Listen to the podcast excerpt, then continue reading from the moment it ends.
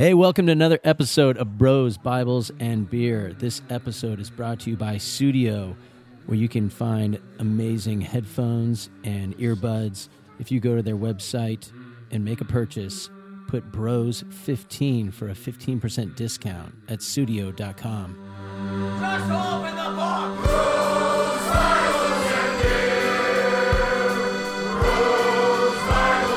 Just because Yeah. the word has spread through those travels. Yeah, his- the word has spread, and then I mean, if you want to just like get really weird here, Do it. uh,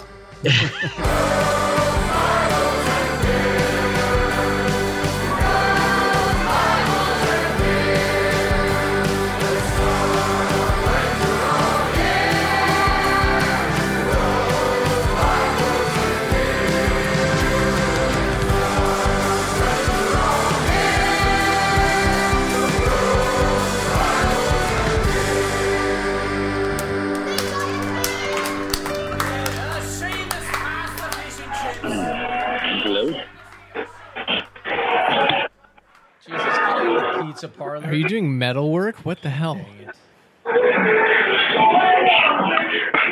I am. am- Is the vi- video on? No. It is for us. We look great. You guys do. Because yeah, you don't. You don't need to see me. I am at a. We don't need to hear you, I'll tell you that much. That's probably true as well, Jeff. You are correct. The background's ridiculous. I'm going to tell you that you're, it's going to be easy to know when you want to talk because that's when you will unmute. Okay, first of all, leave the train station. Where are you? I gotta. We gotta call Adam right now. Where are you, Scott? I'm at a bar. Jesus. Professional. Way to keep it professional. All right. Well, I'm gonna try to plug in Adam here. Adam English, Scott. Remember that name. It's Mr. Mr. English to you. Mr. English. The saint who would be Santa Claus, the true life and trials of Nicholas of Myra. Can you tell when I go on mute? Yes. Thank God, yes. Get out of the bar, though, please. It's not the bar. Dude, I don't know where it is. It's, it could be a bar, a train station, or all the above. It's not good. All right, we're calling him. The major thoroughfare that I'm right next to. Scott, mute whatever, mute yourself. See if he jumps on. There we go. yeah, we, got something. all right, How you doing? Hello, Adam. good, good. Can you guys hear me? Yeah, Yes. you're great. Awesome. Can you hear us? Yes, yeah, just fine. So I am Zach, and Jeff is next to me, and we have Scott, who's normally with us. He couldn't make it home in time from work, so he is at a pub somewhere. So when you hear, Hey, how's it going? there he is. Oh, cool. So if you hear noise breaking in like that, you mean it means that Scott wants to talk. So we'll defer to you, Scott. Hey, thank you very much.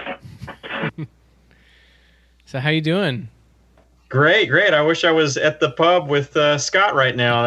I know us too. Be much It's it's a nice it's a nice place. It's just next to a road, so Yeah, yeah, they, they kind of are. Um, but yeah, thanks for having me uh, uh, with you guys. Um, Absolutely. Yeah, I I was drawn to you uh, from just listening to Homebrewed Christianity. So hat tip to Trip over there, um, and he mentioned you in passing on a recent episode in, in your book about the real Saint Nick, and I'm like, I, I just thought, man, I, I got to try to reach out to this guy, see what we can do, and get him on before Christmas. yeah, absolutely. I mean, there's a ton to talk about. Um, oh, fantastic. Yeah, the St. Nicholas has been kind of in the news this fall. In fact, I mean, I don't know if you guys have been following it at all, but uh, they've been doing a good bit of archaeological digs at the Church of St. Nicholas in Myra, Turkey, uh, which is present day Demre. And um, they found some kind of, uh, uh, they've been working for about 15 years, but underneath the, uh, the bottom layer of the church, Uh, they've done some kind of sonograms or, or, or radars to be able to detect there's an open space or chamber uh, underneath the church. And so, um, you know, they haven't opened it up. They haven't found anything, but you've been seeing if you if you're watching, there's a bunch of headlines that say things like, um, you know, the tomb of Santa Claus found or something like this. They're, it's it's really hyped up. Um, it's like the it's the Turkish government basically trying to create some tourism and just some interest, and um, so they haven't opened it up, but they're hoping they're going to open it up, and they're hoping they're going to find a tomb, and they're hoping they're going to find bones in the tomb, and but they haven't found anything yet. But the publicity and the and the um, the headlines have been like pretty just outrageous this fall. So we couldn't, we wouldn't put it beyond anybody to drag some old deer or uh, uh, reindeer bones in there from years past. Hopefully not. No, yeah, that would be awful. For uh, get For a picture, publicity. Yeah, get get a picture of some reindeer bones next to him. Oh, That could work. yeah. So what? Can we get a little background on you? Um, I, I'm new to you. I'm new to your work. I have not read the book Confession. Uh, I plan on it. Everything is kind of new, but let's let's hear about you and I guess uh, quickly how you brought up like your background and and uh, what led you to the Saint Nicholas stuff. Sure. Uh, well, again, um, Adam English. I'm at uh, Campbell University, which is in North Carolina, and I teach theology and philosophy. And really, that's my background is in modern theology uh, and and philosophy. And those are mostly the courses I teach.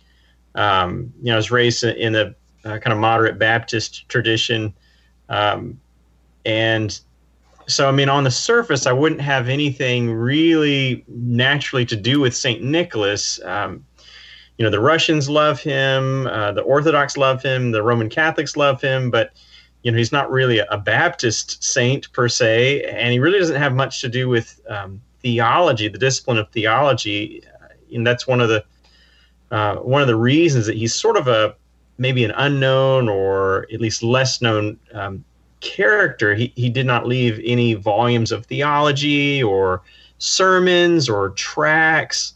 Um, and so, you know, in one sense, I mean, it's not a natural connection for me to get interested in him, but, um, you know, there's a lot of avenues there. I, I've become more and more interested, you know, as I, as I go in older and older theology and in, um, you know, especially pre-Reformation and, and, and patristic and early church theology.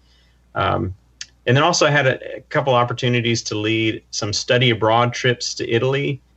And while I, and I guess while I was there, I just, you know, learned, figured out that, um, that the actual bones of St. Nicholas reside in Bari, Italy, which is on the um, uh, eastern coast of Italy. And more exciting than even the bones, there's an archive library that's run by Dominicans, and it houses just all kinds of um, ancient documents related to St. Nicholas. And so I just really wanted to figure out, you know, what's there and what do they have. So I, I got an opportunity to go and study there, and then you know, out of that came um, the book. Uh, so you know, that's maybe a quick uh, tour. Um, and then since then, you know, I've just become more and more kind of immersed into Christmas and Yeah. Santa Claus and the legends and all that. So I mean, it started out as just an academic study, really, and then it just sort of ballooned into all things Christmas. Um, you know, Christmas kind of does that; it's sort of contagious in that way, and sort of sucks you in. So they so they really felt it to be significant to um, create a, a space or a uh, just identifying this is where uh, Saint Nick died or lived, and what what's the significance of Saint Nick in historically? And this is back in two three hundred. Right. Okay. Yeah, I mean, um, you know, again, during his life, uh, you know, obviously he was a, a, a pastor, I mean, a bishop, uh, but in the th- early 300s, that term bishop, um, you know, did not mean what it means today, uh, in the sense that um, you know he was just basically a head pastor of that area. And of course, if you look in the book of Acts, um, Myra is one of the stops that Paul makes, and as well as Patara, where he's born. So these are churches founded by Paul, and so maybe they're important in that sense. But um, you know, he doesn't have any special dignity or power or authority, um, and he lives lives a noble, you know, Christian life, doing good works. Um, but you know, very quickly after his at his death, people began telling his story, and um, early on, he's the patron saint of sailors. Myra is on the coast, and so as you can imagine, sailors picking up his story and then carrying it with them to various ports, you know, all around um, Europe. You know, that's how Nicholas really spreads very quickly. I mean, Myra is a very provincial, tiny little town. I mean, it's nowhere, you know, it's nothing. and, and, uh, so he gets a lot of help through these sailors and carrying his story very quickly. Uh, and, and then very quickly his own tomb and church become major pilgrimage stops on the way to Jerusalem. Just because Yeah. the word has spread through those travels. Yeah, the word has spread. And then, I mean, if you want to just like get really weird here, Do it. in addition, um, his, his tomb had uh, some special qualities. Uh, it very quickly, I mean, within like a hundred years after his death, uh, people began to notice that his tomb was leaking, um, and so instead, for us, that would be gross. Clean it up, seal it up. For the people of that time, awesome, amazing. Let's bottle it up. And so um, it's what's called the the myrrh or manna or even oil of Saint Nicholas. And so people would come from all over to to collect that myrrh or that manna of Saint Nicholas. And it's kind of like holy water Right. uh, basically, and it's just water. All it is is basically water. Um, but the the tomb to this day, actually, interesting enough, to this day, the tomb still leaks water, and they still collect it once a year on May 9th in Bari, Italy. A, a priest, you know, you know, you know, just basically crawls in with his butt hanging out and you know, is up to his elbows in it, and uh, and collects um, a vial or two of you know of the holy water. is that like uh, a spring? Is it coming from a spring or something? you know that's part of the part of the mystery of it Part of the right lore. Um, it could yeah it you know I, I guess the best guess would n- not a spring but probably just the condensation on the uh, on the concrete slabs that's somehow collecting and then uh, pooling and then and then able to to collect it so um yeah, it's it's like a really big deal, uh, and there were Nic- Nicholas was not the only saint to do that. To uh, he was what is called a myroblyte. They even had their own special terminology for it. So a couple other saints, like Saint Catherine, was a myroblyte, uh, and and so for those kinds of reasons, then um, he was already a popular saint and, and tomb to visit. But then if you could also get this added benefit of holy water uh, from the tomb, you know, even better. And and so yeah, it was just a really popular site um, for people to visit. And so again, very quickly, all across Europe, um, his fame has spread, and and so it is sort of a weird, you know, starting point. Like, wow, how does how did somebody get from there to to basically you know canvassing, uh, you know, all of Europe and then coming to America even. Go Since ahead. we're on Skype, I don't know. Are you is this podcast like recorded uh, like by video or well, it's just audio? I'm just taking the audio. Yes. Okay. So yeah, So I've got a vial of it. I mean, I could show it to you, but if you if you're Oh no, Audio- w- I no. will t- show it to That us. would be great. I will take a picture.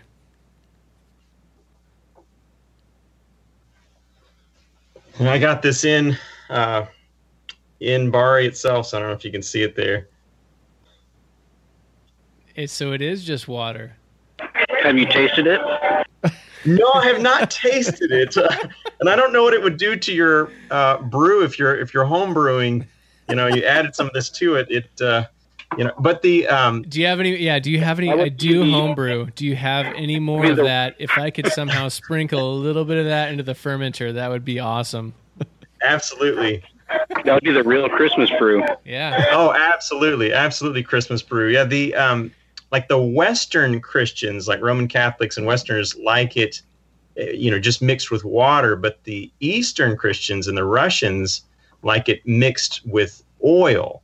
So you can get it both ways um, when you when you go there to Bari. So they they still you collect it and um, you know sell it for a very very. I mean they do sell it, but it's a very modest amount. I mean it's it's about as cheap as anything you could buy. Interesting. Do they ship it? I don't know. That's a good question. I've never tried to you know purchase any online. I might be doing some googling Saint later. Nick's Magic Water on Amazon. That's right. Sorry, holy water. Yes. I'm not. I'm not Wow. sure magic. Yeah. So then, what? Eh, how does he become? I mean, I guess there's a lot of things here to unpack, but for you, the, the legend of Santa Claus, how how does it go from Saint Nick to what we base our Christmas traditions on?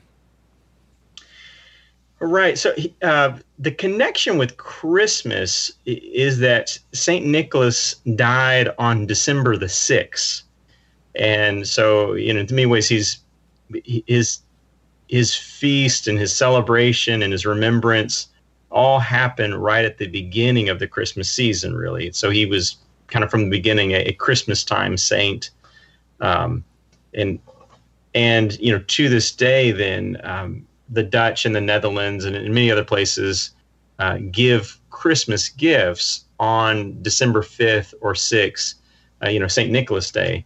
Uh, you may have heard the idea of, you know, setting out your shoes in front of your door and um, then you'll get like some oranges and chocolates and candies and things like that. And then, um, so, you know, early on, people were uncertain about, you know, what's the best day to give gifts on. Um, really, it was not until very recently, it was not December the 25th. It was either St. Nicholas Day, um, December 6th, or actually January the 1st, um, New Year's Day was a, a huge gift giving day. And can think about like the Canadians still have like Boxing Day, um, which is again like another old timey gift giving um, idea. And, and so it, it's not till very modern times, like 19th century, that um, late 19th century that, that we really started to shift to December 25th as okay, let's consolidate all our gift giving to this one mega day. And then, of course, uh, St. Nicholas sort of also migrates from December 6th to December 24th and 25th in his own gift giving. Um, but again, those are sort of late changes. But I mean, the, the ultimate answer is that uh, it really his death day is what sort of places him in the um, in the sphere of Christmas. Um, and then maybe as you're familiar, one of the very earliest stories about Nicholas involves him giving gifts. Um, this very famous story of the three dowries, uh, in which um, Nicholas uh, hears about a, a man in town in Patara who has lost everything.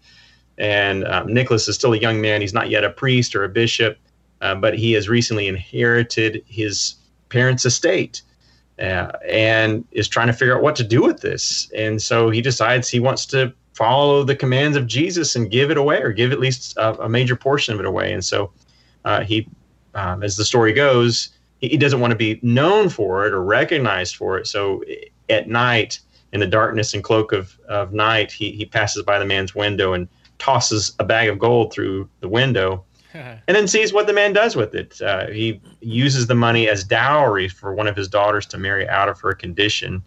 And so, you know, as the story goes, he returns two additional times uh, with two additional, you know, bags of gold as dowry for the other two daughters.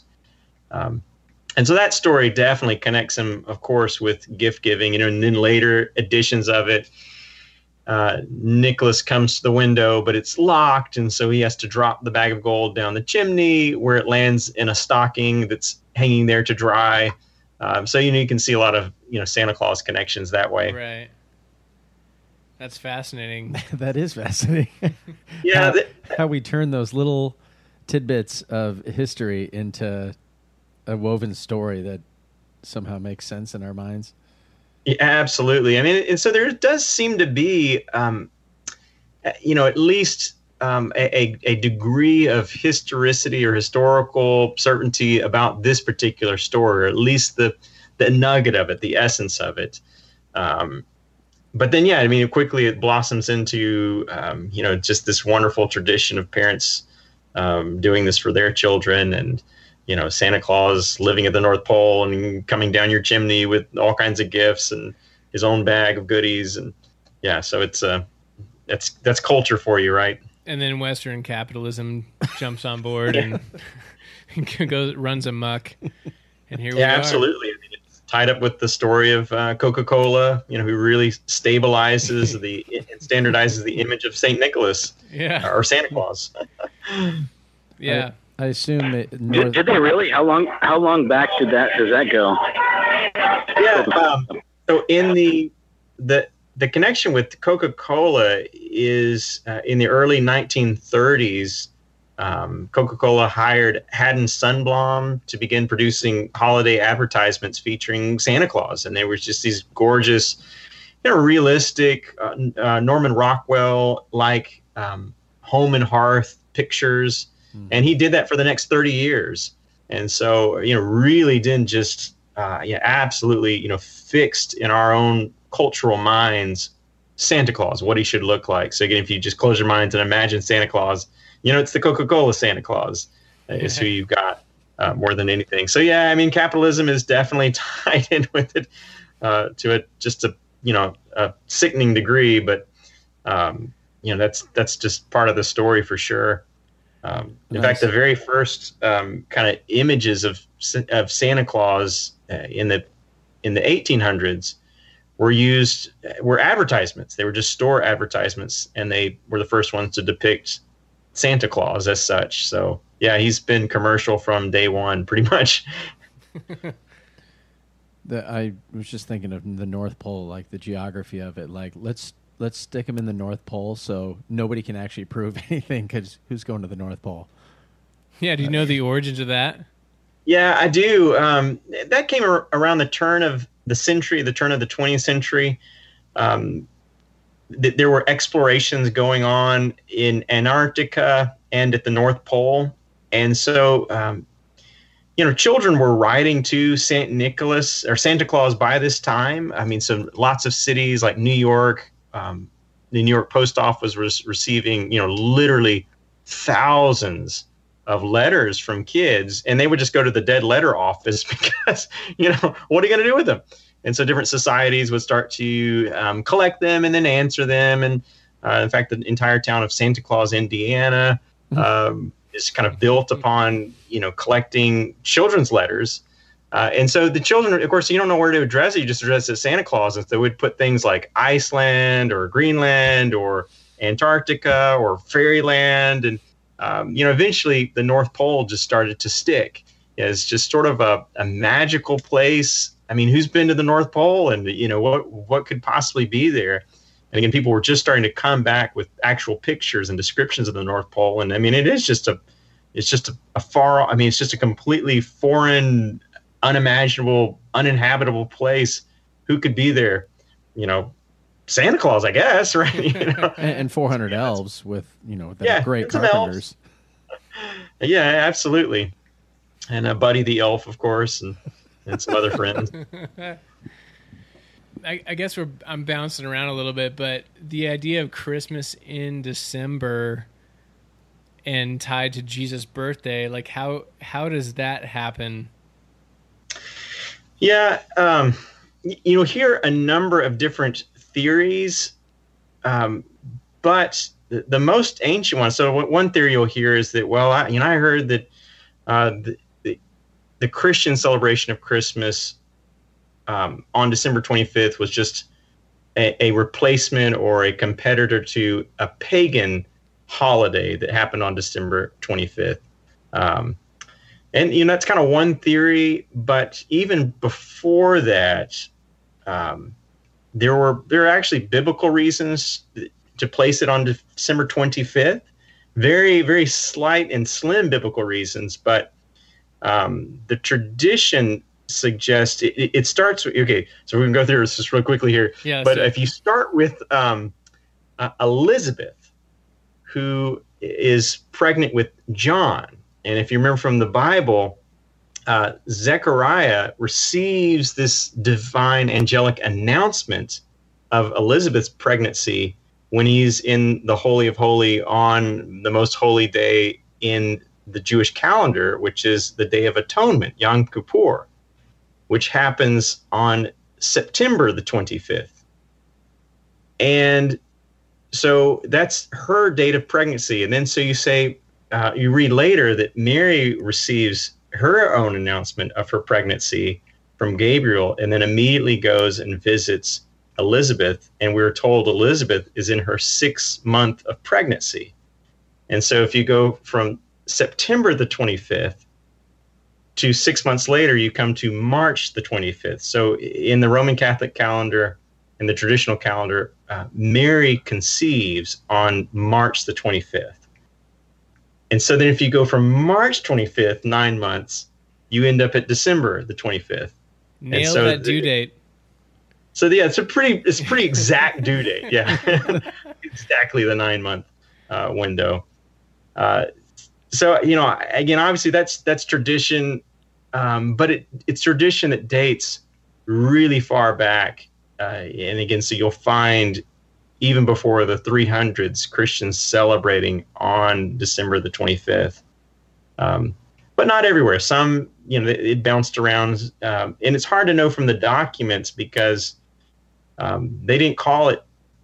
They didn't distinguish between like Jesus's birth and Jesus's conception and just the incarnation. So you'll see, like in church calendars from that era, it's just called the celebration of the incarnation. It's like, well, what does that mean? Is that her conception? Is that the birth? Is that just something else? So sometimes it, it is, they'll just say incarnation is celebrated on March 25th or December the 25th or January the 6th, you know, Epiphany. And so, you know, it's, it's a little bit hard to say, but ultimately there's that biblical reason. And then, um, you know, in addition to that, it, it was, it's mid-year, it's, um, you know, the winter solstice. It's um, there are some other kind of Roman holidays that fall on that, uh, and so you know, it's just a, a really kind of good time to then have a, a Christian celebration of of the incarnation. So it kind of was a, a meeting of a number of different, um, you know,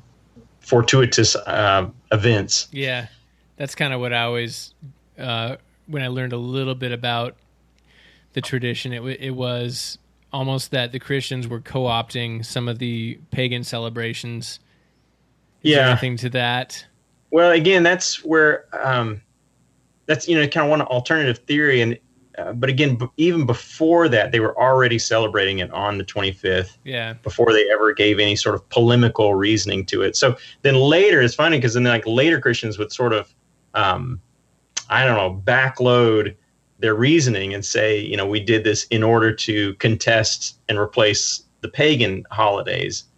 But in point of fact, they were already celebrating it for these other biblical reasons, um, you know, prior to that. But then it also became really convenient to say, yes, you know, the Christ is superior to, um, you know, Mithras and and the other deities, um, the sun gods who were born on this day, and so on and so forth. Um, that's interesting because you, occasionally I'll run into or hear some people with an atheist bent almost try to use the pagan aspect against Christians, like. Uh, but it turns out that if you go, you can go back even further than that. Yeah. That's interesting.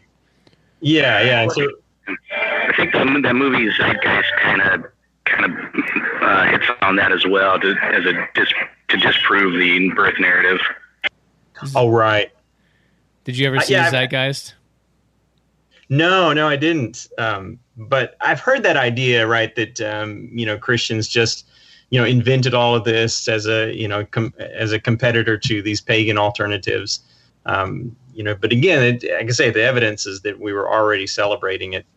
Um, you know, prior to any kind of I don't know co- competition with the other pagan festivals and. And then what's funny is like the earliest Christians, I mean, they just celebrated it side by kind of like we do with Christmas today, just sort of side by side with everything else. So there's a really some interesting early Christian calendars that have kind of pagan holidays and Christian ones sort of side by side.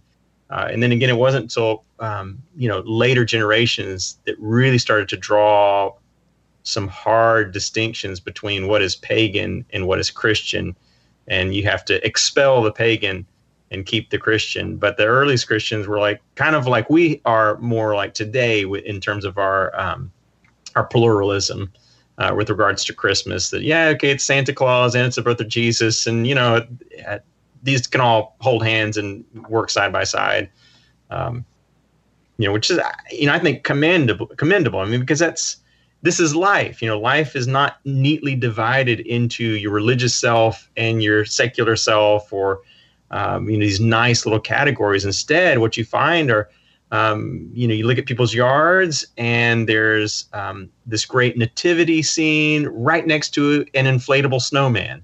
You know That's that's life, right? Yeah. That's kind of where we live. And um, you know, God made us material creatures uh, who like material comforts and, and family traditions and things like that. And I, I don't think there's anything inherently wrong with that. That's good. So when was Jesus born? Like, Yeah. Um, well, you know, you're talking about the, the year then? well, not well. I guess yeah, the year, but more the time of the year. Because I've heard different theories on that, and I'm sure you've got a wealth of knowledge when it comes to that as well. Well, if it you know if it is December December twenty fifth or so, um, you know in Jerusalem and in in, in that area, uh, December is more of the rainy season. Uh, you know, it would not have been excessively cold. Um, you know, it never gets terribly cold in those parts, anyways. But um, you know, would it would be the rainy season, and so you know, again, it, it sort of coordinates or at least um, fits well with the idea that shepherds were uh, watching their flocks by night. Well, why would shepherds be out at night with their flocks? Um, well, if there were there was plenty to graze on, and if they're trying to fatten those uh, sheep up and let them graze uh, as much as they wanted to, you know, and, and let them be out at night doing that, um, you know, that would you know that would certainly fit nicely um, as opposed to other times of the year where it's very dry and you you'd be no reason to be out at night with the sheep um, with them. So, yeah, that could be you know that could be one. Um, I mean, there's no real clue in the Bible as to what season it was Yeah. uh, at the birth, other than you know, the shepherds were out at night with their sheep, and again that would fit well with uh, a rainy season. Yeah, it's it's funny. I've only heard, well, I've I've heard also that during that time of year it would be colder, and so they wouldn't necessarily be out with their sheep. They would be out when it was warmer, and I, I don't know one from the other. Like I I have no standing in this. I would mm-hmm. definitely defer to you, but it's interesting that the extra like from the rainy season there would actually be stuff to graze on and, and chew on. That's that's definitely interesting. So you're saying there's a good possibility that we're fairly accurate with our celebration in December. Uh, you know, as accurate as any. I, Yeah. You know, again, I, you know, given the uh, just the caveat that we don't know for sure, and again, there's no nothing specifically tying it to um, that that time, uh, other than again these clues about Elizabeth's pregnancy and Mary's pregnancy, and you know, nine m- months or more or less after those events Right. uh, would seem to place it more or less in this in this you know season of the year. Um, so yeah, you know we're fairly you know we could say with a fair degree of confidence that it was you know December ish. Nice. I'm actually amazed that I really never connected Santa Claus with Saint Nick, and even the songs and the stories that are told, Old Saint Nick. I I I don't know when it was that I realized uh, Santa Claus, Saint Nick. Oh, wait a second. Uh, Did that come from from the origins of Saint Nick? And and it's like, well, wait a second. Christmas is birth of Christ, and what is going on here? And I, and I can see where there's probably a whole lot of people, especially in America, that don't even realize that that Saint Nick is real. That was a historical figure. They just think Santa Claus, and then anything about Santa Claus, they just you know let their minds run wild. But the actual connection to Saint Nick, I think, is not something that would be um, on the on topic in a conversation with with people talking about Santa Claus and and why uh, Santa Claus is when December 25th comes around.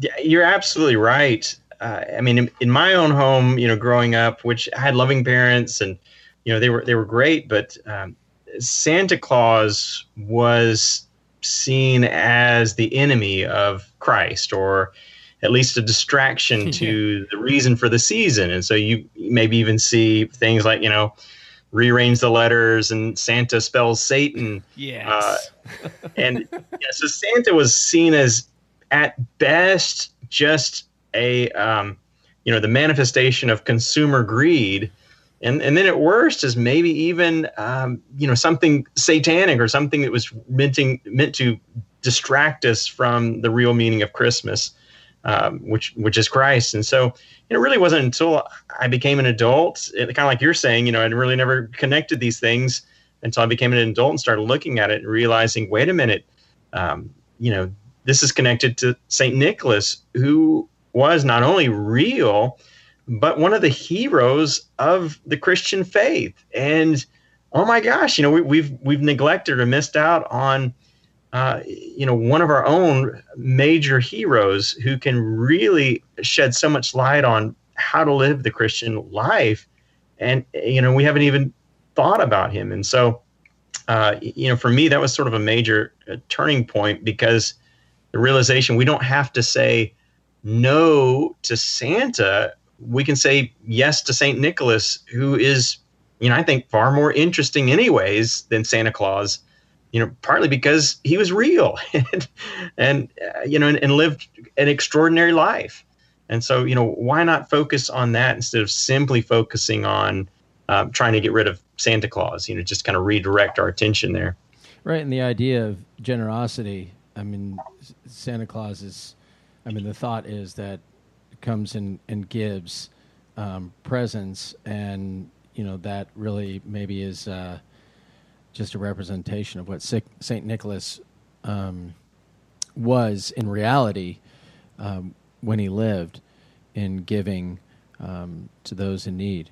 I, maybe some in some weird way it, it all worked out the way it was supposed to. However, it's just gotten a little bit twisted uh, exponentially in the end.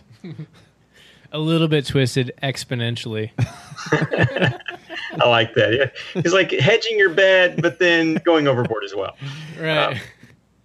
I, you know, I think you're right. I don't have anything against um, the tr- family traditions of giving gifts at Christmas. Um, but again, as Christians, we have an opportunity uh, on St. Nicholas Day or around there to uh, do different kind of gift giving. So, you know, I'm encouraging people to really take to heart St. Nicholas Day, December 6th. You know, it's a day in which we could do some kind of different act of giving or different act of service. Um, you know, the gifts of St. Nicholas were given uh, anonymously, uh, they were given to people in need and people that um, Nicholas didn't owe anything to. I mean, that's what's so amazing about this story, right? Is that uh, these are people that he didn't have a family relationship with, he didn't owe them anything. You know, he just saw the need and, you know, went to work. And uh, sure we, we could do that right we could uh, you could do that in the simplest ways you know kids could make a batch of cookies for you know a neighbor um, you could leave a bag of groceries uh, on somebody's front porch i mean uh, we could do all kinds of saint nicholas type acts or gifts you know and then also have our christmas celebrations in which we give and receive gifts to loved ones uh, you know so i do think there's a nice opportunity to you know get expand the christmas spirit if you will Do you do, do you have kids? We have one daughter. Mm, She's a sophomore in high school now, so uh, we've kind of gone through the uh, the whole Santa Claus business. So she knows that The bell doesn't ring anymore for her. Yeah, she doesn't hear the Christmas bell. no, uh, yeah, and we struggled with that early on. Um, Oh, good. I want to hear this. Yeah, we, we really did. Uh, you know, I, I absolutely respect. I'll start by saying I, I definitely respect uh, parents in their parenting and whatever decision they want to come to because it is part of family tradition. Um, but uh, for us, we decided to, to explain it sort of early on that uh, you know there was this real person, Nicholas. He was a pastor. He lived a long time ago and and uh, gave gifts. And so, in memory of that, and in, sort of recognition of that, and and celebration of that, parents put out secret gifts for their children at Christmas time. Uh, and so, you know, we told her from early on that you know that there was a real Saint Nicholas, but uh, that you know these gifts were from mommy and daddy, and and you know there's not a Santa Claus. And How early? Um, um, I guess as early as she was able to maybe engage the concept or uh, think through it. So yeah, pretty pretty early on. I mean, we never really went through a phase where we um, intentionally deceived her. yeah. Uh, and you know, we obviously we're trying to say, look, don't you know, you need to respect that other families, you know, do this a little differently. you got to Um, keep a secret. got to keep it a little bit secret. And you know, I, in some sense, yeah, that sort of um, you know deflates the magic of it. But I guess we felt like, um, you know, h- how are we going to, you know, say, look, uh, Christmas is about Santa Claus. And it's about Jesus, and then later say, "Oh, but the Santa Claus thing was not real, but the Jesus thing is still real." Right. and so it just felt like, yeah, you know what? Let's just, you know, tell her the truth right up front. Um, at the end of the day, she still gets presents. So, you know, I think I think uh, you know that that uh, any probably loss of innocence she had was made up for by, you know, actually receiving presents, which is really what Christmas is all about, anyway. So, you know, Yeah, we. I have a eight and ten year old daughters, and Okay. my wife, her personal experience was I don't remember the age, but when she found out Santa Claus was not w- who she had learned he was, it was devastating. It was devastating Yeah. for her, and for good reason. So she was super wary about like playing, like doing that end of it. We've we kind of gave in over the years, um, and but now my 10 year old it was it was more like they would ask questions and i i wouldn't intentionally hide anything from them uh, Yeah. so the 10 year old likes being in on it the 8 year old still sort of believes she she's asking questions like uh you know is santa claus really real and, and i say do you really want to know which pretty much implies like not like not how you know but Right. she she kind of avoids it because i think she she likes the idea of it and then the, older one plays along and helps but i've i've told them a little bit about the real saint nick um after this i'm going to tell them a lot more it's almost like the the history of it that's kind of been lost or faded a little bit is as magic as the fake stuff to me. Like the real stuff is fascinating. Yeah, this is ancient. You know, these are ancient stories, so they they should have some kind of r- ring of, you know, magic to them. They come from a Right. you know a long lost time ago, and uh, so yeah, I think they're they're cool stories. You know, even just being historical, there there's kind of they have a biblical ring to them. You know, they're they're that that far back. Um, yeah, yeah, and the other you know, the other thing to really I think enrich our appreciation of Christmas and, and just the holiday season and, and St. Nicholas is that, you know, his stories, yes, there's the story I was telling you about this act of generosity, um, but then so many of the other stories about St. Nicholas involve justice. Uh, you know, one of the earliest stories about him uh, relates how he intervenes and halts an execution of some citizens who have been falsely accused and he not only halts the executioner but then you know marches off to the judge's palace eustathius by name and you know reads him the riot act uh, and you know accuses him of accepting bribes for uh, these false charges and uh, you know goes through all of this. Um, and so you know, there's a couple of stories like that in which you see this other side to Saint Saint Nicholas. Not only is he um, is he generous, uh, but also he has this strong sense of public duty, of um, of fairness and justice, and defending the innocent. And you know, I mean, that's something that could really be added to our stories about Santa Claus, who is really only good at one thing, you know, just eating cook or two things, eating cookies and giving gifts. Yeah. Um, but you know, the real guy, and again, is much more interesting. I mean, he's he's out there kind of on the front lines, um, you know, working for his city. Um, and so there's another story in which uh, Nicholas um, uh, barters with a um, a grain ship that has docked for a little bit. It's just passing through on its way to Constantinople, but the region is in a period of famine, and so he barters with them for a grain from the ship to be unloaded, you know, to save the city. Uh, and so it's just these other uh, acts that again show this depth of character. Um, and again, I think it's something we need to sort of take with us into Christmas. That yes, uh, a spirit of generosity is important, but it ought to be matched by a concern for justice and concern for the the, the larger social welfare, of, you know, of the people around you, uh, you know, and all those kinds of great questions. So, Well, I can. I think I can speak for all of us. We know we're. Uh, you know, he wants to make sure you are you naughty or nice. Some justice there. yeah, so, I mean, the, the, even in that, I mean, it's a good point to bring up actually, because even in that, you can see just sort of the faint trace of this early Nicholas, these early stories, uh, that he's someone concerned about your naughty or niceness, um, about how you have behaved. And now, like in, in, and for us Americans, it's just been reduced to that very vague sense. Still in Germany and parts of Europe, uh, Saint Nicholas makes a visit to the house and sits down with the children and asks them, you know, pointed questions about their behavior. Uh, and so, really, is seen more of a as an authority figure or a, a stickler mean- for it's become a means of control, yeah, yeah, yeah. it parenting absolutely, tool. Uh, absolutely.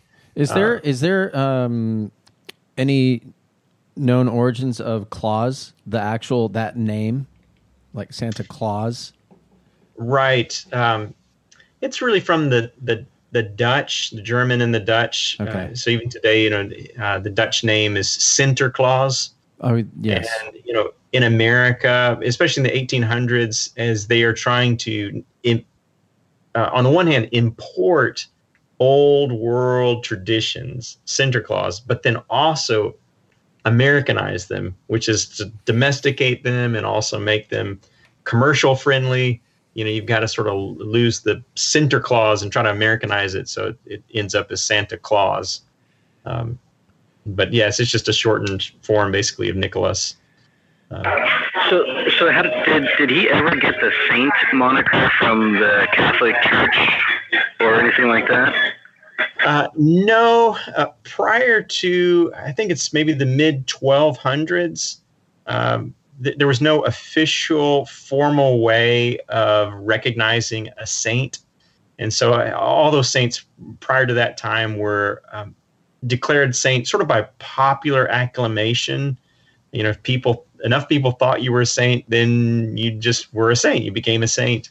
Um, and then eventually in the uh, 1200s and then beyond, the, the process became more formalized. So, you know, today, um, if you want to become a saint, you know, there's a really long process uh, of, of, you know, really vetting out a person's character and and those kinds of things before that declaration is ever uh, made uh, officially. So it's kind of like it was if someone's a hero, if m- is m- you know if people believe if the public um, arena says, "Oh, that person is a hero," it's kind of like that back then uh, in terms of being a saint. Uh, yeah, absolutely. Okay, um, yeah, yeah. Just um, I don't know that they, you know, again, I don't know that they really attached what we attach to it today to that to that term saint. Um, it's a little relative depending on the time period. yeah, absolutely. Um, you know, but that term saint, I mean, what's interesting about it is that it appears uh, over 90 times in the New Testament. You know, the idea of, of saints is a very biblical notion. Uh, it's one of those ones that, again, maybe in the Protestant tradition at least, we've shied away from. Um, you know, we just don't use that language of sainthood very often. And again, we don't have in the Protestant tradition, we don't have any kind of process for naming somebody a saint. Uh, you know, we think we've just come through um, the 500th anniversary of the Reformation, and you know, we probably should call Martin Luther, you know, Saint Martin or Saint Luther or whatever. But you know, it's just not the way Protestants approach uh, their heroes. Right. Um, and you know, so we just we're, we're very unfamiliar with that. But again, if you go back and look, the language of sainthood is all over the Bible. Just one of those things that we just sort of overlook. And, and uh, Yeah, well, all, all Christians are. I think the, the idea is that all Christians are saints, that we receive the Holy Spirit, and are therefore holy. Saint, saint being, I think, the word for holy, if I'm not mistaken. But all, all Christians are essentially saints in that in that sense, the biblical sense. Yeah, I mean that's sort of the, and that is sort of the the Protestant uh, reading of the Scripture, would just would be to say, um, absolutely. When Paul addresses the church at Ephesus, he calls them the saints at Ephesus, or uh, you know, so he, he's addressing the saints, which are just all all believers.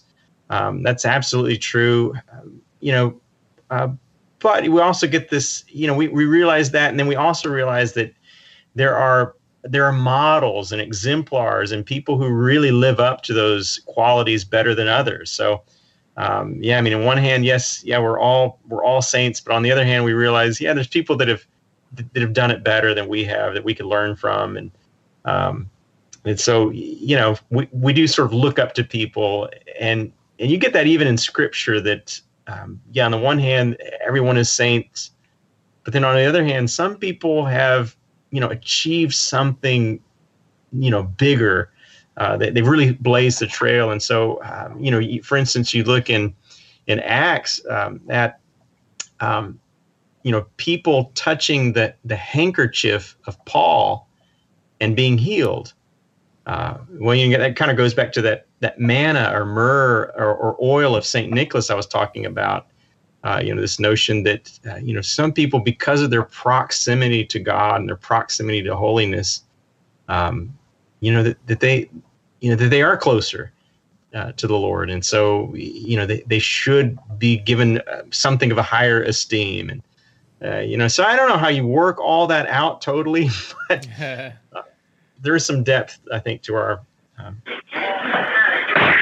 Yeah, we've we've talked on the one of our one of our previous episodes, obviously, um, about uh, soul sucking and people going to graves of, of great, more recent leaders, uh, Christian leaders, and and sitting on their graves and trying to just uh, take in their their uh, the spirit that is still emanating from their from their uh, their corpse in the grave. Um, so, Yeah. So Adam, do, do you? I'm gonna guess you didn't have soul sucking on your mind when you came on onto this podcast. No, no. You know, it's funny that you would say. I haven't heard of. I have not heard of that, but uh, that's actually a very, a very ancient um, thing. Against some of the earliest um, Christians when they visited the tombs of the saints, you know, that's kind of what they were hoping for, is to somehow benefit from the power or the proximity of that saint. You know, getting something, you know, sucking out something from them. Um, and so yeah i mean they would um, you know they'd want to they'd want to be there and you know maybe take a, a rock or a pebble away or you know chip away at uh, whatever monument was there and you know take something home from them and uh, so yeah very similar to the idea of sitting on a, on the grave and trying to suck out some of the energy from it uh, you know absolutely What's the official Adam English position on soul sucking now? Yeah. Well, you know, it just it's a distraction, right, from the, the real um, the real business. I think we ought to be about. Um, yeah, I can't I can't say I would recommend it yeah. really. Um, Well, and I also before we go on, I want to commend Scott for finding a pub on the North Pole with a halfway decent Wi-Fi signal. I mean, it sounds terrible for around here, but for the North Pole, it's pretty good, Scott. I'll, I'll get those elves on it, setting up uh, some Wi-Fi boosters. I, I know you have a lot more stories about the human Saint Nicholas. What are some things that stand out that no one's heard of aside from the gift giving part? Oh wow. Um, well, you know, I mean, you know, you guys might be interested in um, in in talking about you know, or, or the question of uh, did Saint Nicholas punch a heretic? Uh, I don't know. That was one I was hoping for. Yes. Yeah, I was hoping you maybe come around to that. Um, because that's one of the cool. That's one thing. thing I, I didn't. I had never heard that before when I started looking at Saint Nicholas, and I guess maybe I started looking at him uh, before the invention of memes. Because I feel like every Christmas now, people send me like a dozen different memes showing, uh, you know, especially one that's like, uh, you know, showing like a Byzantine um, portrait of Saint Nicholas, and it says something like, "I came to hand out presents and punch heretics, and I just ran out of presents." so I get this question all the time. I heard that Saint Nicholas punched a heretic, um, and what what's interesting is that uh, the the skull of Nicholas does show a pretty severe break in his nose at some point in his life. So, you know, maybe could you speculate and say he you know, he was a fighter He's and a fighter. he got into it with somebody and uh, i mean un- and of course uh, you know as i show in, in the book um, he did in fact attend the council of nicaea this place in question uh, this very famous and important ecumenical council in the year 325 um, It's where we get the Nicene Creed, Jeff. Just, just so you know. Thank you. Absolutely, absolutely. Yeah, this is the. I mean, maybe the biggest watershed um, event, really beyond, uh, you know, the the New Testament. Um, is this Nicene uh, Council? He was in attendance, but no, he did not punch anybody. Um, the earliest legend is from the 1400s and uh, it's from Venice, and it's it tells a story about uh, Nicholas at the council and hearing um, the the heresy coming out of a certain Arian. It just says a certain Arian. Nicholas could no longer take it, and he he slaps the man, and so it, it didn't punch him, but he sort of just slapped him, you know, just to bring him to his, his senses. And then, as that story gets told later, um, it goes from being a certain Arian to Arius himself, uh, which you know Arius is sort of the arch heretic. You know, next to Judas Iscariot, um, Arius is the big uh, enemy of the faith who was questioning the divinity of Christ in some ways and the Trinity. And um, so, all that's to say, then you you see frescoes and images of Nicholas in churches uh, from the 1500s, 1600s, 1700s of Nicholas um, slapping a man. And, you know, again, it's a very un Christmassy sort of picture, right? A very un Santa Claus like thing to do. Um, but in its, in the story, I mean, just to round out that story, um, you know, Nicholas sort of loses his temper and slaps this man, and uh, you know that of course he's he's done something awful here because he has hit someone. He's acted violently in the presence of the emperor and and of course all these dignitaries there, and so. Uh, he's deprived of his um, ecclesial vestments, his uh, mitre hat, and his um, his robes, and he's put in prison. And the guards burn off his beard. Um, and so again, you'll see pictures of him having his beard burnt off. Um, but then that night, uh, Mother Mary and Jesus both show up to his tomb and, and sort of um, re- reconfirm his zeal for the Lord, and and his beard grows back, and he gets his his clothing back, and um, you know, sort of in the morning is found to have been fully restored and and vindicated in that way.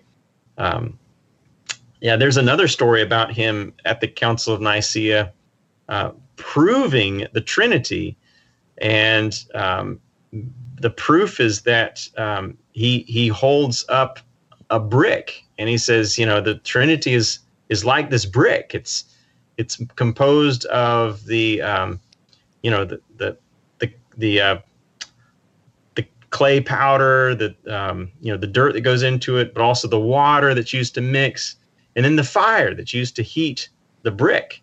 And you know, as he's explaining this analogy, uh, the brick bursts into flame, and water comes dripping out, and it's all that's left in his hand is a pile of dust. Um, these are just later legends told about him, but Yeah. you know, they're kind of cool. Yeah. Uh, and, and I don't have any idea how the the legend of the him punching Arius really kind of entered into uh, pop culture or the culture of memes. I don't. I mean, it's just an old. It's just a weird medieval legend, and and then it shows up on Instagram and Facebook. I'm like, how did it get here? that is so that that's that's Uh, fascinating. I love the idea of the beard being burnt off because there's so many, you know, representations out there, and every once in a while they get their beard pulled, and uh, you know, someone finds out that, hey, that's not real. Well, it was burned off. Don't you know There the you go. history of my life? There you go. Now I had never thought about that. That's a great idea. Every fake Santa needs to put that in their tool chest in case a kid pulls on their beard. yeah, it was real. I just I had it burnt off for you know for defending the truth, right? Defending orthodoxy. and if you uh, don't like it, then I'll uh, actually slap you as well. That's right. Yeah, yeah. you you're looking at me. You're looking at me. In some ways, a slap is more demeaning than an actual punch. I don't know Oh, yeah. why, but it feels that way.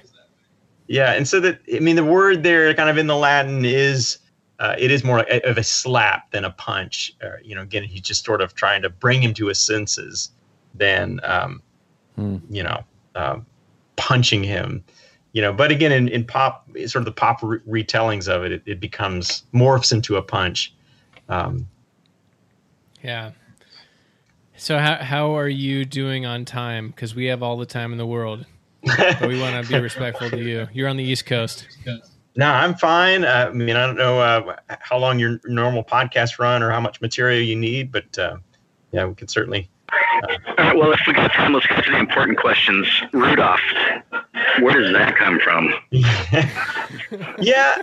Um, so he, you know, Saint Nicholas or, or Santa Claus in the um, early 1800s is described as you know traveling by sleigh, uh, and then you know gets reindeer to to pull it, um, and uh, that's just sort of part of the, the mythology there. And then in the again, I think it's the 1930s. Um, in the Montgomery Ward Company um, commissions a, a, just a booklet to be, be, be produced uh, as a handout, as a giveaway to children in its store. And, you know, they come up with this idea of uh, Rudolph the Red-Nosed Reindeer. And then, um, you know, it gets, um, it gets sung um, and turned into like this, you know, just fabulous little ditty. And then, of course, it gets turned into a, a you know, a, a television show, a kids' television show.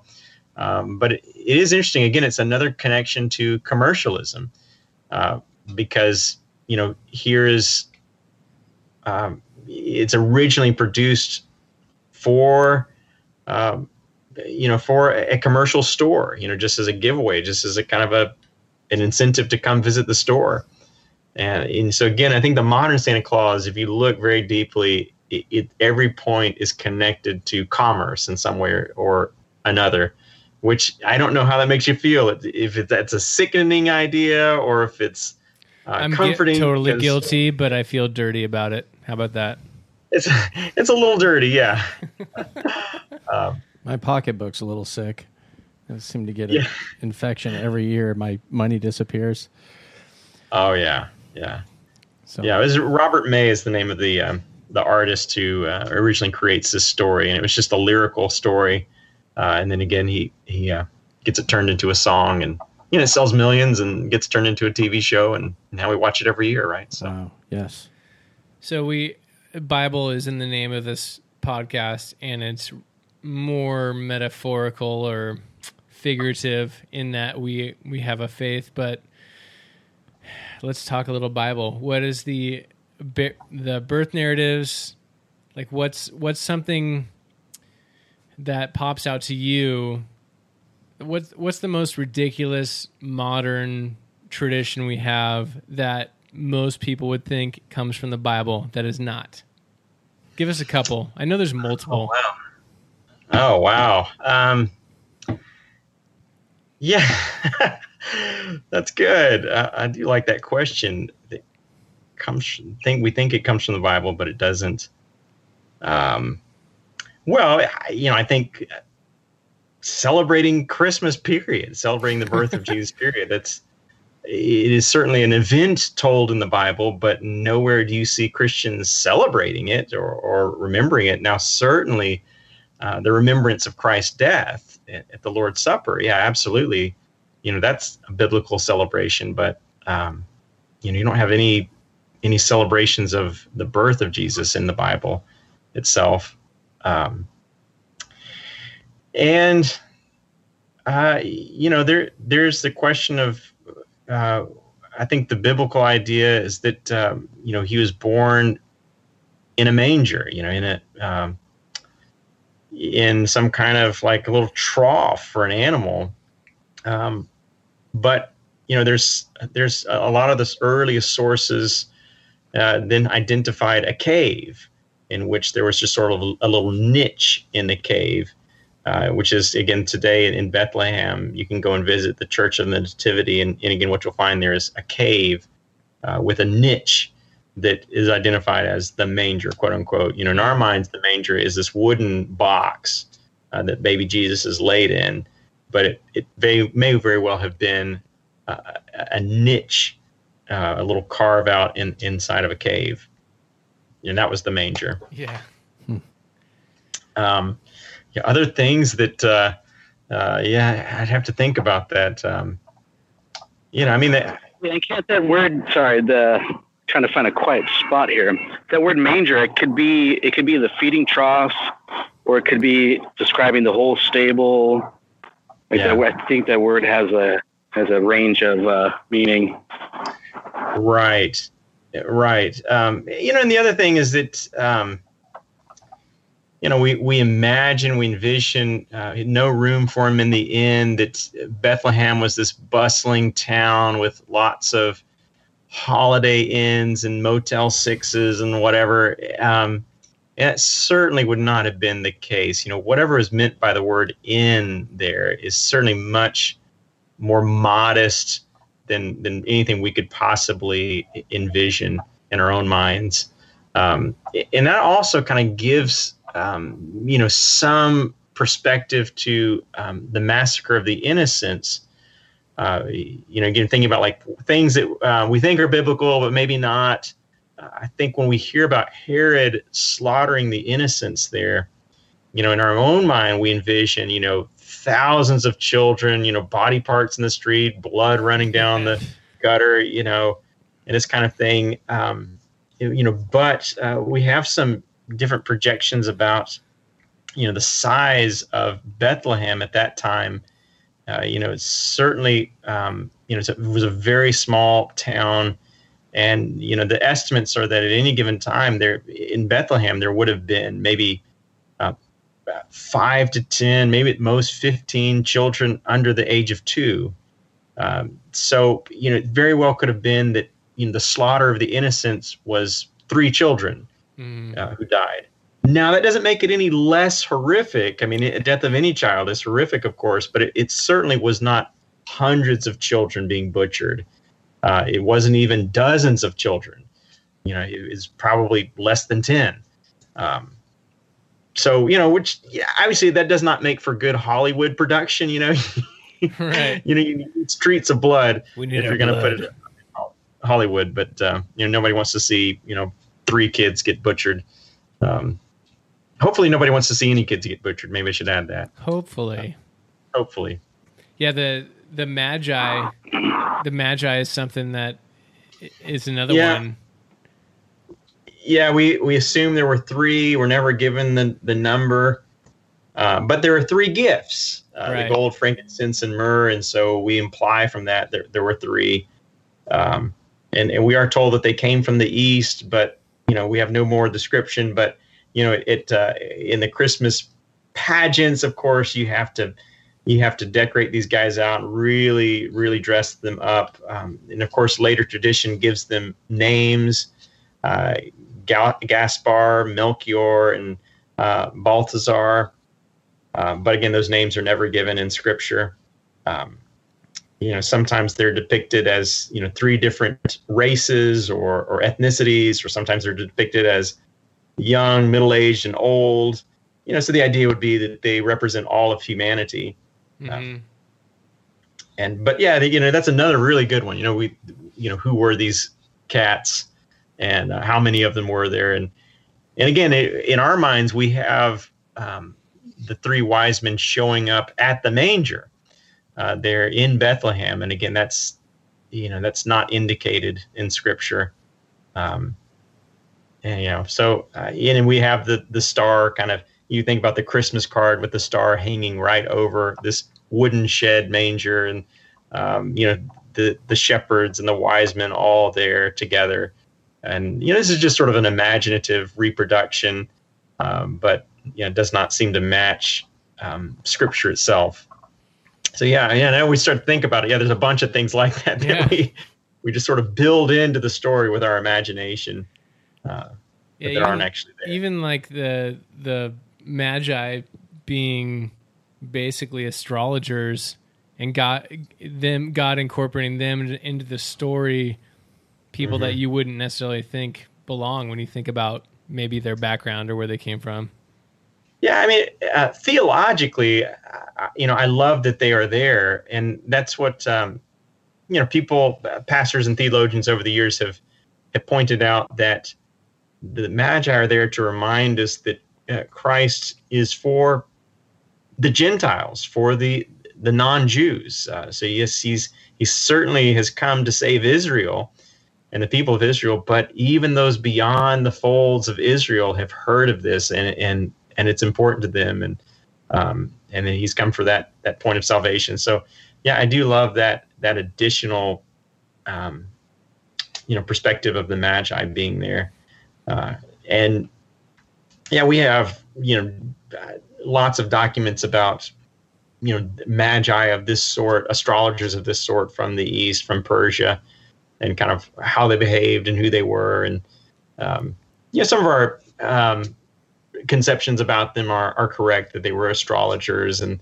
they were interested in um, kind of divining the stars and connecting those to um, important events.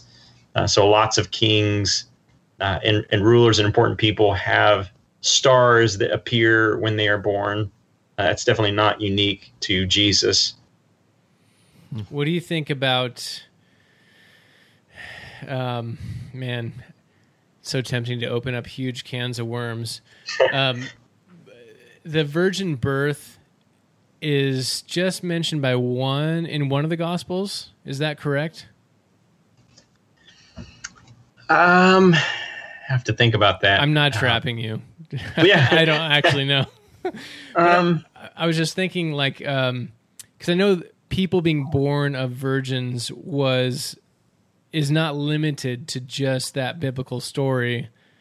D- is there something else going on in the author of that gospel, or like is like to what degree do we weigh needing to think it was a literal thing, or is there something deeper and more metaphorical behind the use of virgin birth?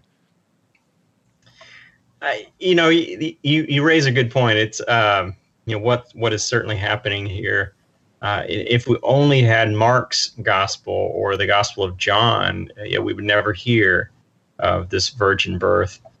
Um, you know, I guess I have I have heard you know some people say, uh, well, you know, that term could just mean that she's a young girl. It doesn't necessarily mean she was a virgin and this sort of thing.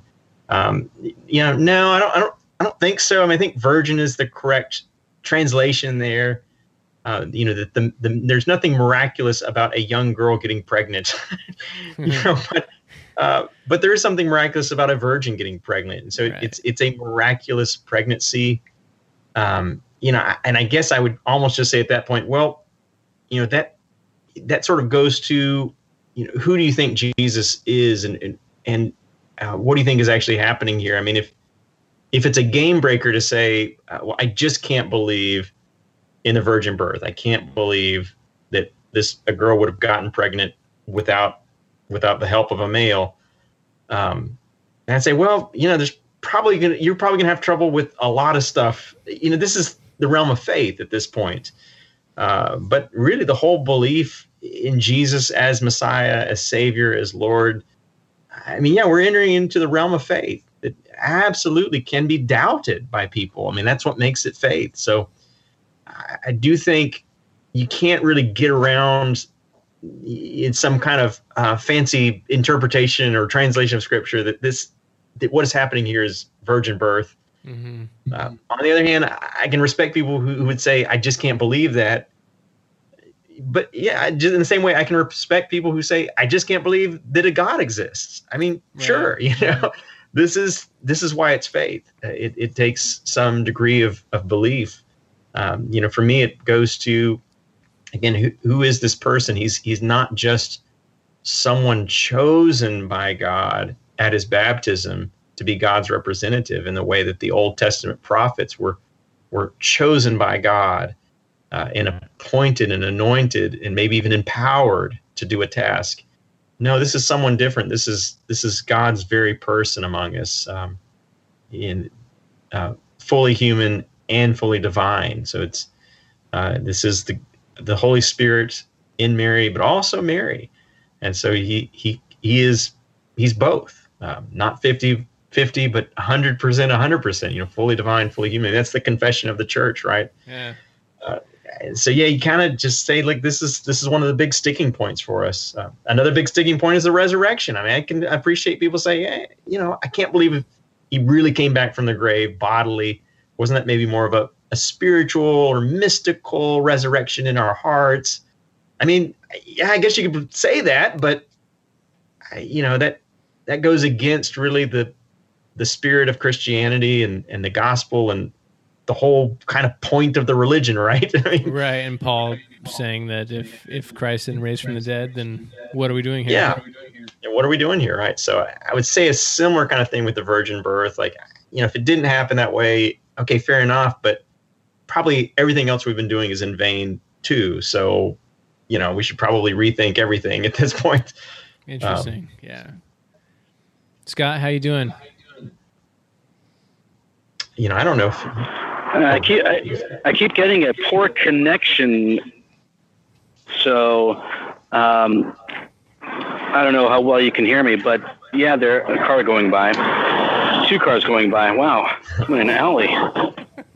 Um, but yeah, there's there's a, another part. I just looked it up uh, real quick, but uh, it's uh, where he says that it says that uh, they did not they did not before they came together mary was found with child. So it goes beyond just that one you know that word virgin. Um, but yeah like you're saying i mean at, at some point you start if you start kind of discounting or not wanting to believe some of these stories the faith kind of um, just kind of just kind of fades away. Like, where, what do we actually believe about God and His miracles? And if He's if He's not doing these miracles, why do we think that a miracle can be done in our lives? If the resurrection can't happen, why do we think that that we can have new life or that we can have eternal life? Um, so, so I mean, there, there's a, a lot going there. And Zach, I, I I don't know what you meant by it when you said uh, we have Bible in the in our title, but uh, it's kind of more metaphorical. I have no idea what you meant by that. I didn't Uh, I. I certainly don't think that it's metaphorical. No, I I think what I meant what I meant is we we speak directly about the Bible less than you would think with it in our title. well, you know, as a theologian, I Okay, could. I, I definitely need that. Yeah, as a theologian, I can resonate with that. Uh, you know, we we do a lot of theology sometimes without uh, direct reference to the Bible. Yeah. it's probably shame on us. You know, I I I, um, I will say, I mean, this is maybe where again I I do reveal my Protestantism in that um, Is there a blend of Protestant Protestantism that you are?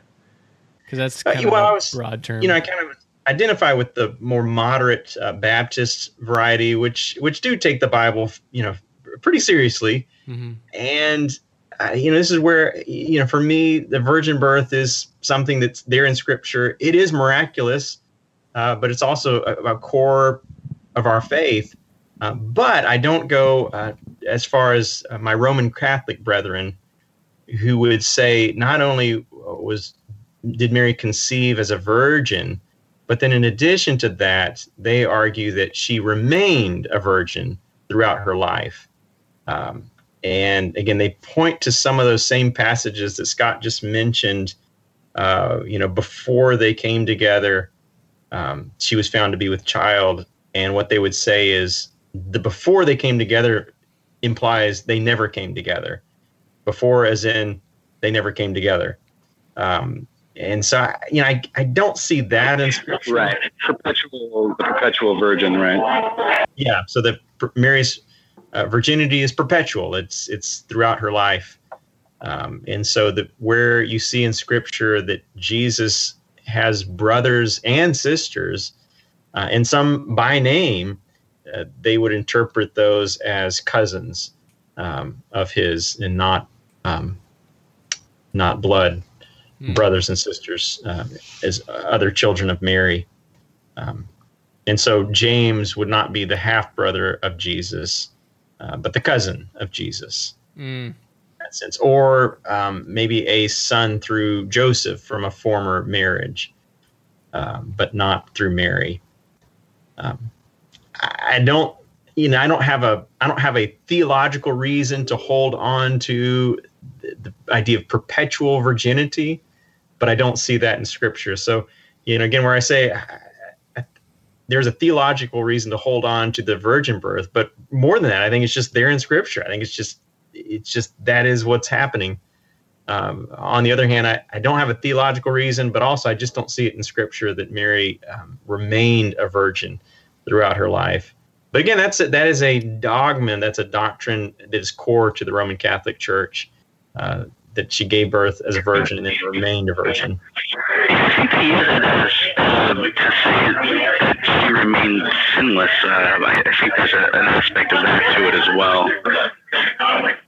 Uh, we may have we may need to hear that again. Come again, Scott.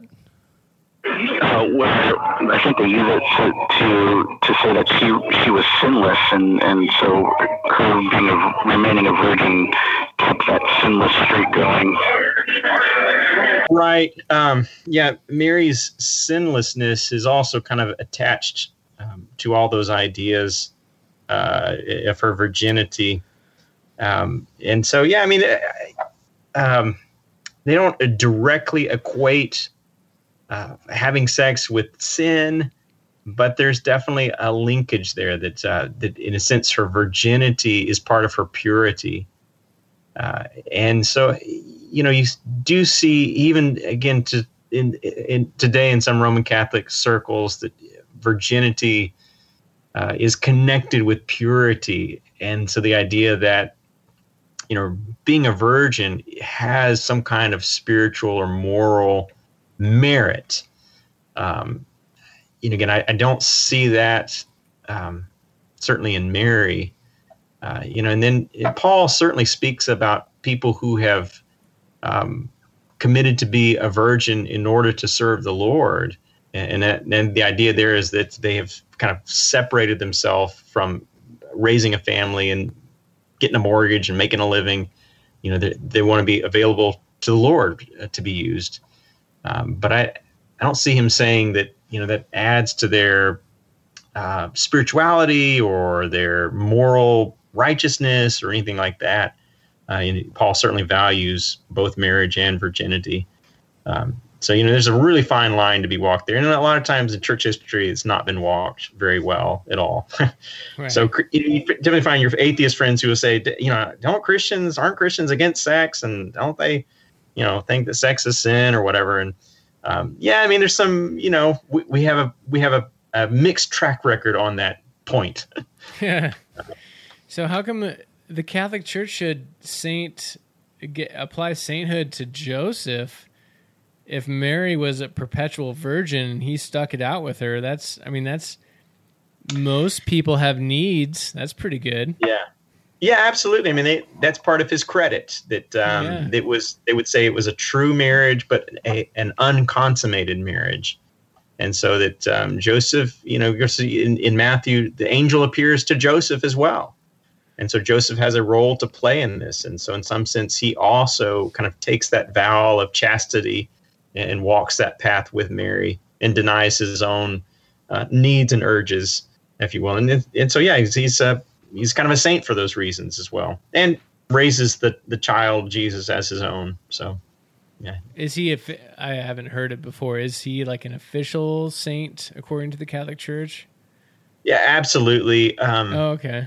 All, all the biblical characters um, uh, sort of are uh, are biblical saints. I mean, they're just called biblical saints. Um, so you know, Mary's a saint, and Joseph is a saint, and you know, Paul is a saint. Um, Yeah. so they're, they're just considered biblical saints. It's where we get all of our Catholic schools here in America. Yeah. St. Joseph's, St. Mary's. Oh, I guess I have seen Saint Joseph. right. Well, to, to tie back into um, Saint Nicholas, um, the the most popular uh, dedication of a church is to Mary. You know, think about all the Notre Dames and Saint Mary's and Blessed Mothers and so on and so forth. Uh, but after Mary, um, the next most popular church name is Nicholas, actually, in the world. So he's he comes in a close second behind Mar- Mary, or not really close second, but a, a definite second behind Mary. Um, so you know, if you find any any kind of, especially uh, Russian Orthodox or Orthodox Church, it'll definitely be named Saint Nicholas. Um, and and they're they're definitely across the world more Saint Nicholas churches than anybody else other than Mary. you're probably going to hear an eye roll from Jeff and Scott at this point, but me having sort of a what you might call it a faith deconstruction and reconstruction over the last several years. One of the things that struck me, I, I read an article, but by I don't remember who, a couple years ago, talking about the Christmas story and how what's absent from the birth narratives or the Christmas story is any hint of God's anger towards humanity. And I don't want to like de- debate or or like another can of worms. Sorry, I'm sorry, Scott, mostly, but uh, that that was like kind of a light bulb moment for me. I don't know if you have any thoughts about that. How when it's depicted that what what God is doing in the birth of Christ is not some of the more a- angry God that we can kind of see in other parts of the scripture. I don't know if that makes sense or if you have any thoughts about that. Hmm. Um. Yeah, I mean, I do like that observation that, um, you know, that there is just joy in the birth narrative. I mean, maybe that's one thing that has drawn me to Christmas uh, as a theological point, is that uh, it's it's an event surrounded by joy, uh, more than any other uh, emotion or uh, theological motif. Um, so yes, the uh, you know the crucifixion is is maybe the center of our salvation, and it's terribly important, of course. But you know, it's also a very just bloody, gruesome, tragic moment uh, that's just not there at the at the birth. I mean, it's uh, you know, it's it's a birthday, and uh, it's a celebration, and it's an announcement. It's it truly is good news, you know, gospel at, at that moment. So, uh, you know, I think the other you know the, the other points we just they are just as real. And of course that's life. Life is not always uh, birthdays and good announcements. It's also the reality of pain and suffering and death. Um, and so you know what i love about the bible and of course the gospel is it is holistic. It's it's rounded. It's not all uh, good news. It's not all bad news. It's you know it's human life, which is always a mix of these these things. Uh, but um, yeah, I don't. I, um, you know, you're you're right. I guess in the sense that there's not um, maybe a direct encounter with with sin or or Satan or something like that in uh, you know in the birth narratives. Other than you know very quickly after that um, is um, Herod's you know killing of the innocents, and um, so you know and then of course the family escapes almost immediately to Egypt for fear of, of death, and so you know there's also kind of this grit of reality that that comes with that happy story. Um, Hmm. But yeah, that's a, that's a good thought. I have to think more about that one. Yeah, I I have been. So I mean, I I didn't really. It wasn't super planned out, or I just was curious. So those all those thoughts make sense, and I'm not even sure. I don't have a conclusion about that necessarily. It's just Yeah. something that never dawned on me. I, I grew up in the church and just never really thought about it that way until I saw this author bring it up. So it was interesting. Well, I think that's why it's important, especially for again, I keep kind of going back to maybe us Protestants or whatever. Um, you know, I think it's important for us, whoever we are, I'll say it that way, as Christians, to embrace the full church calendar, the full Christian year. Um, I mean, if all your church ever celebrates is just Easter or just Christmas, you know, it's an unbalanced or an imbalanced gospel, an imbalanced year. I mean, I think Mm. what's important about the Christian year is that we go through all the phases and stages of Jesus's life, of the gospel story, of the church. You know, we need all those things. I mean, we we need Christmas, but we also need Easter.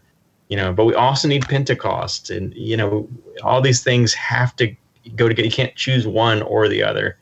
Um, you have to choose them both and and, and together.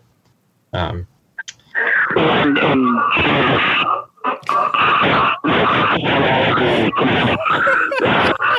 Scott, Scott, don't don't put the microphone in your mouth.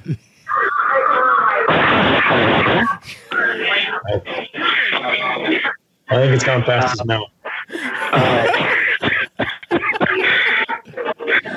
you don't, you don't want to see where it goes next, or you don't want to hear where it goes next, I guess. Um, the uh, yeah, and Jesus, um, all the all the feasts, all the the Jewish feasts, Jesus fulfilling those, and how important. My and my pastor is, is good about that, um, pointing out the feasts and um, um, all those. So it's it's cool how um, yeah, like you said, just not not just doing one or the other, or even even just doing both, but because there there there are more more celebrations to to commemorate Jesus and everything that he uh, he did and fulfilled and in bringing about uh, uh, prophecy, fulfilling prophecy that God had promised for us. I think that's that's very cool. It should strengthen our faith. Yeah, yeah, absolutely. What's next for you and besides the book, which is The Saint Who Would Be Santa Claus, the true life and trials of Nicholas of Myra. What's next Right. for you? Well, you know, um, after that book, I really, you know, as you can tell, I kind of, I really got into Christmas, and then the the later stories about Santa Claus and, and all of these sorts of things. So I, um, you know, last year I had a book called Christmas Theological Anticipations come out, and um, with uh, Cascade as, as the press, and um, you know, I think as I go further, I really want to, you know, find ways to you can really embrace um, the history, the biblical narrative, and the popular celebrations of Christmas. I just think Christmas gives us such a, a unique opportunity uh, to model. Okay, how are, how can we be biblical, faithful, and also um, human in these in these just practical ways and, and have fun with it uh, enjoy family enjoy each other enjoy the season you know and yet also have this deeper richness and and and wellspring of understanding And so, you know, I mean, that's kind of where I'm, I'm at at this point. It's really trying to figure out ways to connect all these dots together. Awesome. Well, thank you so much. Yeah, thank you, Adam. Yeah, absolutely. Thank you for having me. Yeah. Yeah, yeah. Thanks a lot. Very interesting. Merry Awesome. Christmas. Yeah. Merry Please do. I'd love Christmas. to- I'll definitely um, promote it with all of my social media people and, you know, accounts and whatever. Nice. And, um, you know, get the word out about the podcast. Do you have a Twitter or anything like that that I should put on there?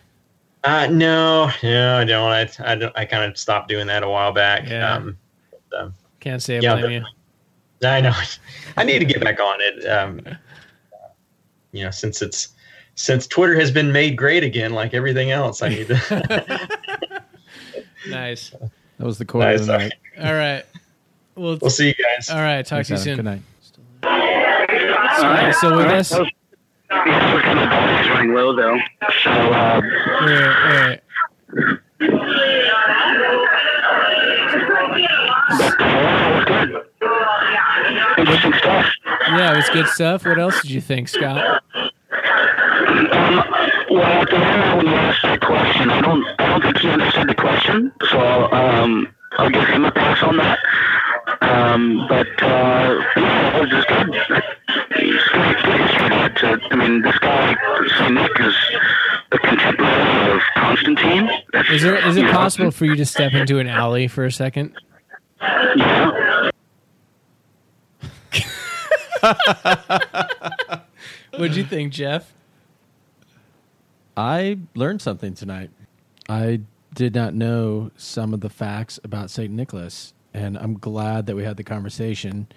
I think it will enlighten people a little bit. It certainly put some knowledge to some unknowns that I had. So I, I like that.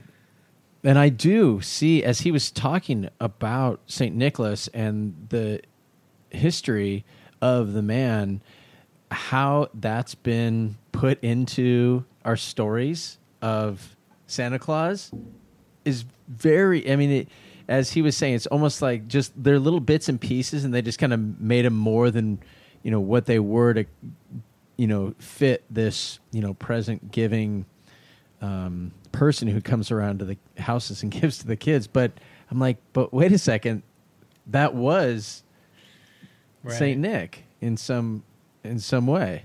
How can we make more money? I mean, I love that Montgomery Ward. I used to look through a Montgomery Ward catalog when I was like six, seven years old, looking for the Montgomery toys. Ward does not exist anymore, does it? No, And there's like the Sears catalog. Oh. Sears still exists, but Montgomery Ward, Sears. it's a Those are, shell of its former self. those are my two big. Eh, not for phones. long. yeah, Sears is struggling. Sears Holdings is having difficulties. Eh, and there's, but there's a way, uh, I guess, in a sense that without the commercial commercialization, that uh, you know these things might not be as popular as they are. And you know, not to say not. that commercialization is bad or good or whatever. Just saying it has played a role in, in popularizing it, and it's up to the church. It's up to us to to uh, rightly define it for our children. Well, for y'all's children, my future. Well, you know, we'll talk about that later. And I think I would disagree. I would disagree with with you, Zach, on the you know telling your kids about it. I think I like the idea of there's this you know hey the presents came, and if someday one of my kids really finds out, then I get that opportunity to explain. Well, this is why we always did it. It was Saint Nicholas, and here's the story behind it. He would, without anybody knowing, would drop off gifts and so I, I'll take it in the back end where you you you know got it in the front end of like when they're I nine beg or your 10 pardon? when they're nine or ten years old. I'm not How mature enough. dare you? I am not mature enough for you to say I'll take it in the back end in front of me. I'll take this story at the back end of my kids finding out. I'm gonna stop right there. I'm 12. yeah, Scott, I think you're alluding to my question about the. We just lost Scott from the Skype feed. But I think Scott, when he was in the bar and he was um, at the end of the interview, is Adam may have misunderstood. I was coming from eh, the fact that a lot of Christians, myself included, until fairly recently, believe that God is so angry at sin, he needed to take it out on his a substitute. That's fine. Take it out on a substitute in order to forgive us. And I was struck how that was nowhere in the birth narratives of Christ. It's all good news. It's all joy. It's all about Christ coming for humanity, which uh, it sounded like Adam hadn't thought of that really before. And it's one of those things like if you if the bible is something that we're well yeah it's that's not there but it's in other places so we all we kind of have to marry everything together which i get why christians do that. Um then you you won't really read into it too much but if but i'm just not in that space anymore. So it's meaningful to me that the birth narrative doesn't include angry god. And scott's not here because scott would have a whole lot to say right now so I'm giving you credit, Scott, but you don't get a chance. We'll have to do it later over a beer or four. Jeff, mm. here's a pastor that's ruining Christmas for kids.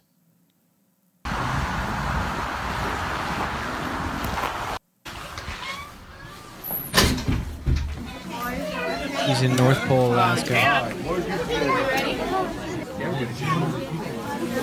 Hi, folks. Hi, kids. My name is Pastor David. I wanted to tell you guys that the real reason for the season for Christmas is about Jesus. Jesus Christ was born 2017 years ago in a manger in Bethlehem in Israel, and that Christmas is really all about Jesus.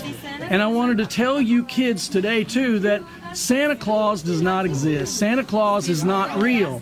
The man you're going to meet today is a man wearing a suit like a costume, and it's make believe, it's not real.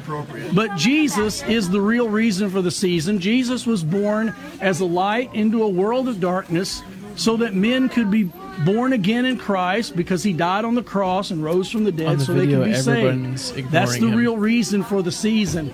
But what you're going to see today is a man just dressed in a suit. He's not real. It's just fake. Your parents have been telling you a story that is not true.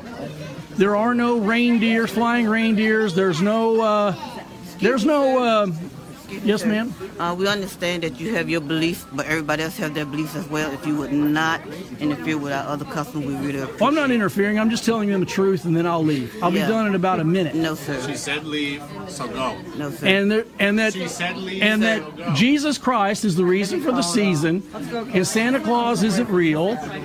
He's just a fictitious of people's imagination, Nobody cares. and it's not real. And there are no. Matter of fact, your parents buy all the gifts and they put them under the tree. And uh, and so I'd ask you parents too to please not lie to your children. Please tell your children the truth about Jesus at Christmas, and not make Christmas a festival of gluttony and greed. And it's just all about what I can get, gimme, gimme, gimme. But it's about the God, the gift that God gave to the world. For God so loved the world, He gave His only begotten Son, and that is the original Christmas gift. Tell your children about that, and then you'll be telling them something good. That's why we have people going around trying to kill each other on Black Friday, is because people don't have God in their hearts. Yeah, he's got a Y'all point have there. a good day. God bless you all. Tell your children the truth. Just leave and let us enjoy our holiday. Okay, I'm done. I'm leaving. Whatever you want to do. I'm done. you, sir. I'm leaving. Bye. Y'all have a nice day. Uh, I I got to comment on this.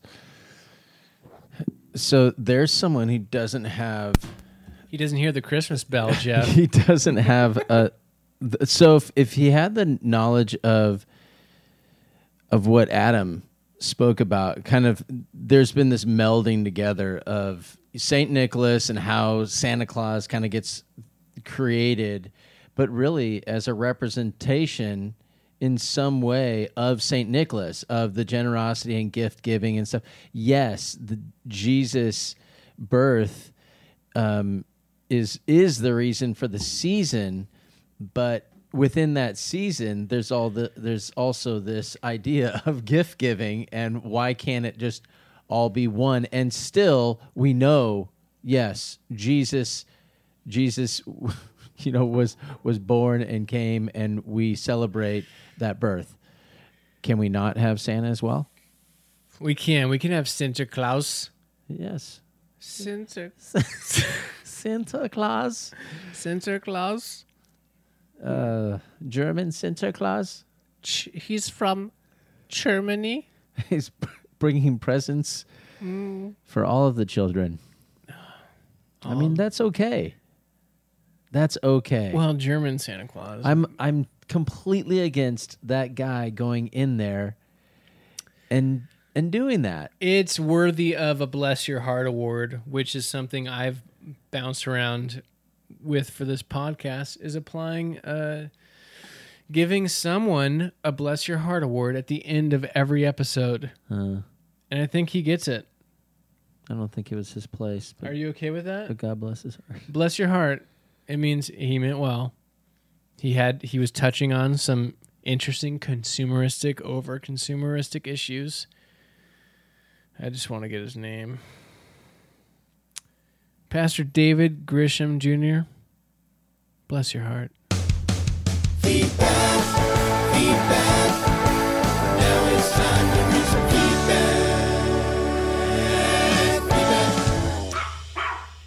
assuming he has a uh, congregation of 73. Oh my goodness. Jimmy Passini at JJ Passini PTA. I'm not sure, but at Bros Bibles Beer may have been talking about me on their most recent episode. I better be careful what I say. Hashtag say no to drugs. Hashtag smoking and homeless. Reference to our own Scott Scooter Hulbert. so i'm i'm not sure if we read that I don't. I'm confused because I look at this stuff all day. We may have read that before. Regardless, here's another one from Jimmy. Jimmy, Pacini. Really? Starting off the episode talking about Scott and my sister. That's fantastic. I need to finish up work so I can listen to the rest of the latest Bros Bibles Beer episode. That's fantastic. Wait a second. That was December 12th. And then he also said hashtag pray for Scott. Oh, This is the most recent episode. okay. Hash, entitled hashtag pray for Scott. Take it. At Namway Design, Nathan Miller West, at Bros Bibles Beer, Scott, the hashtag master deflector. ha ha ha. However, I will say I tell my wife at least once every six months that I want to move to the south and get some property. I always s- get a hashtag hell no from her though. Love the hashtags. Yeah, Scott might be moving to Nashville. We'll see. But he was going to do the PCT trail, and now that's not happening. He's not so going anywhere. I tend to agree. He's gonna If only he were here and not on the North Pole. Yeah, he's going to invest all his money in Bitcoin, lose it in about two months when the bubble pops, and then he'll be back to wishing. And then Nathan Miller West again at Namway Design on Twitter. Any hashtag any state that starts with A. C AT will do. AT? A through T? A and T. Any state that starts with A T will do. There's with a a- T. Tennessee, Oh, Tahoma, gotcha. That's Ta- right. Ton, Tonson, Yeah. yeah, other states with T. Nebraska. Nebraska, yeah. Tarshish. Hmm. Um, Interesting. any other states? Georgia. Tick. East Tickle. East Ticklesford. Oh, Test Virginia. Ti- Okay, this is bad. Let's move on. This is this is All right. if this was at the beginning, my wife would My wife. uh, uh, go. This is why I don't listen. I just can't. I can't take this childish nonsense. I can't say I blame her, but apparently some people like us. Uh, Anyways, Okay. Uh, that's it.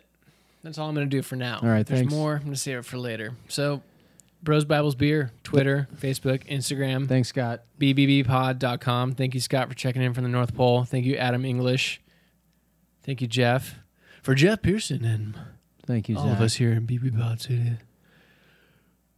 This is Merry Christmas. Merry Christmas.